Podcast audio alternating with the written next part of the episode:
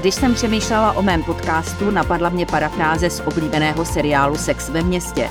Kateřina ví o politice hodně a nebojí se zeptat. A co o politicích? Kolik toho vím o lidech, s nimiž se potkávám v parlamentu, na vládě i v kuloárech přes 30 let a z toho 16 v denníku. Jací jsou to lidé, jaké mají motivace, ale také zlozvyky, nebo v čem tkví jejich kouzlo pro voliče. Tento jiný pohled se vám nyní pokusím nabídnout. Elektronické přihlášky jako e, vůči veřejnosti příjemný, uživatelsky vstřícný způsob e, přechodu mezi základní a střední školou e, jsou z vašeho pohledu to jediné, co by mělo být na stole v 21. století? My, když jsme se snažili navrhovat tento nový systém podávání přihlášek, tak by pro nás samozřejmě bylo nejjednodušší, kdyby byly pouze ty elektronicky podávané. Bylo by to mnohem méně práce pro nás, pro ředitele a i v podstatě pro základní školy, ale bohužel současné uh, politické zastoupení a asi je to nakonec i tak správně v tuhle chvíli, nedovolí zrušit papírové přihlášky, protože by to byl zásah do práv podle výkladu právníků a proto, když jsme chtěli elektronizovat podávání přihlášek, tak jsme museli zachovat i tu papírovou verzi. Eh, zatím to vypadá, že snad poměrně mal, malé procento lidí využije tu papírovou. Zatím máme nečekaně velké množství elektronicky podávaných přihlášek a funguje to výborně. Tak se ne... I po tom na začátku. No právě po tom na začátku. Máme vlastně dneska podáno 13 tisíc elektronických přihlášek, což je více než 10% po prvních dvou dnech provozu systému, takže vlastně systém běží 10% času a má víc než 10% přihlášek. Já jsem očekával, že první týden bude mít třeba 5 až 10% za prvních 7 dní, takže když to pokořil za první dva dny, tak to z mého pohledu je úžasný výsledek. Myslíte si, že se ten papír úplně zruší v horizontu dvou, tří let? Horizont dvou, tří let pravděpodobně ne, ale doufám, že za pět let už ty papíry existovat nebudou. A kdy budou elektronické přijímačky? To znamená, že i žáci to budou skládat u PC? Přijímačky jsou asi trošku složitější téma, ale dříve si myslím, že by mohly být elektronicky skládané maturity. Tam je trošku jednodušší technické řešení a před rokem jsem sliboval za dva až tři roky, eh, nemůžu to překročit, takže teď slibuju do dvou let. Eh, někteří zástupci vzdělávacích organizací také říkají, že by se jednotné přijímačky měly zrušit úplně. Souhlasíte? Já nemám nic proti zrušení jednotné přijímací zkoušky, ale vždycky musíme na stůl vedle toho nejdřív položit, co bude místo nich. A zatím ještě nikdo nevymyslel nic lepšího. A když říkají, což je jejich další e, připomínka, že by měli rozhodně nejdřív se konat e, ty zkoušky, aby děti i rodiče věděli, jak uspěli, a teprve potom podat tu přihlášku, to zní poměrně logicky. Mm, jednoznačně o to se snažíme poslední rok.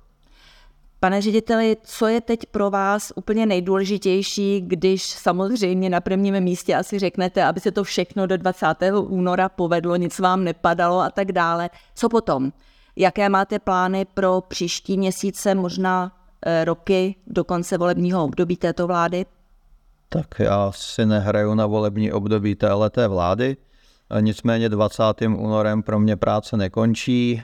My máme ještě kritické milníky se systémem DIPSy zhruba do půlky března. Přes březen musí CERMAT vytisknout celou zkušební dokumentaci pro přijímačky a těch činností, které tam proběhnou do konce května je strašně moc, takže ještě budeme v jednom kole, ale obratem, jak tenhle velký kolotoč skončí, tak pokud tedy zůstanu ředitelem CERMATu, což vzhledem k tomu, co se teď děje v médiích, si vůbec nejsem jistý, jak dlouho to zůstane, tak pokud tu zůstanu, tak eh, je v plánu vypsat výběrové řízení na zakázku na vývoj informačního systému právě na to elektronické skládání zkoušek. Eh, první na řadě asi bude systém pro závěrečnou zkoušku, což je proces, o kterým se moc nemluví, ale CERMAT to také zajišťuje a potom by na pořadu dne právě měl přijít ty maturity a jednotné přijímací zkoušky.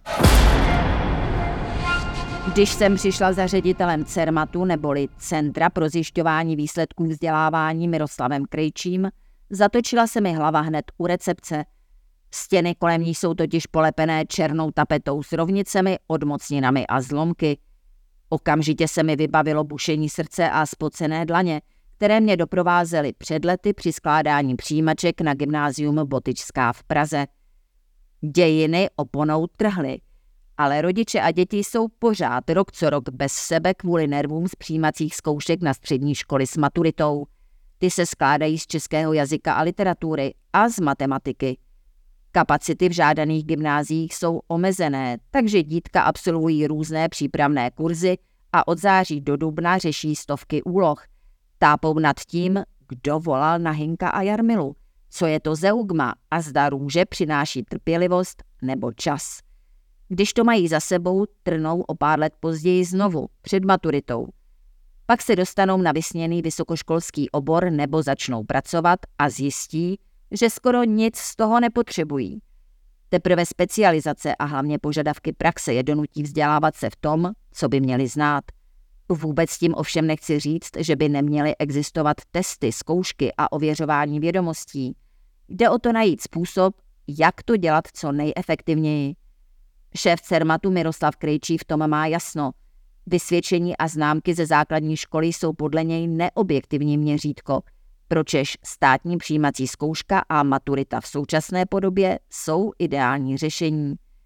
Jak mi řekl v rozhovoru, víc než 80% otázek z češtiny je zaměřeno na porozumění textu, z matematiky pak na logické myšlení. Nemá o tom pochyby. Musím přiznat, že jeho přístup byl osvěžující – na rozdíl od politiků nijak nemlžil, neodváděl řeč jinam, ale mluvil jednoznačně a otevřeně. Včetně toho, kolik bere programátor v CERMATu a kolik v soukromé sféře. Mluvčí Jana Patáková při této otázce stuhla a radila mlčet. Avšak Krejčí stoicky odvětil, že by si to novináři stejně zjistili pomocí zákona 106 o svobodném přístupu k informacím, čili odpovědět hned bude rychlejší. A docela si na tom zgustnul – jeho lidé mají tisíc korun za hodinu, zatímco na fakturu pro privát by si účtovali klidně třikrát tolik. Pak je ovšem téměř nemožné žádat, aby digitalizace pokročila vpřed mílovými kroky.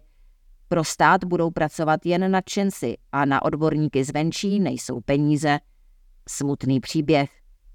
Krejčí, který řadu let pracoval u policie v oblasti IT, si může přímočarost dovolit – pokud by ho ministr Beck odvolal, což neudělá, není-li blázen, sáhne po něm jakákoliv privátní firma.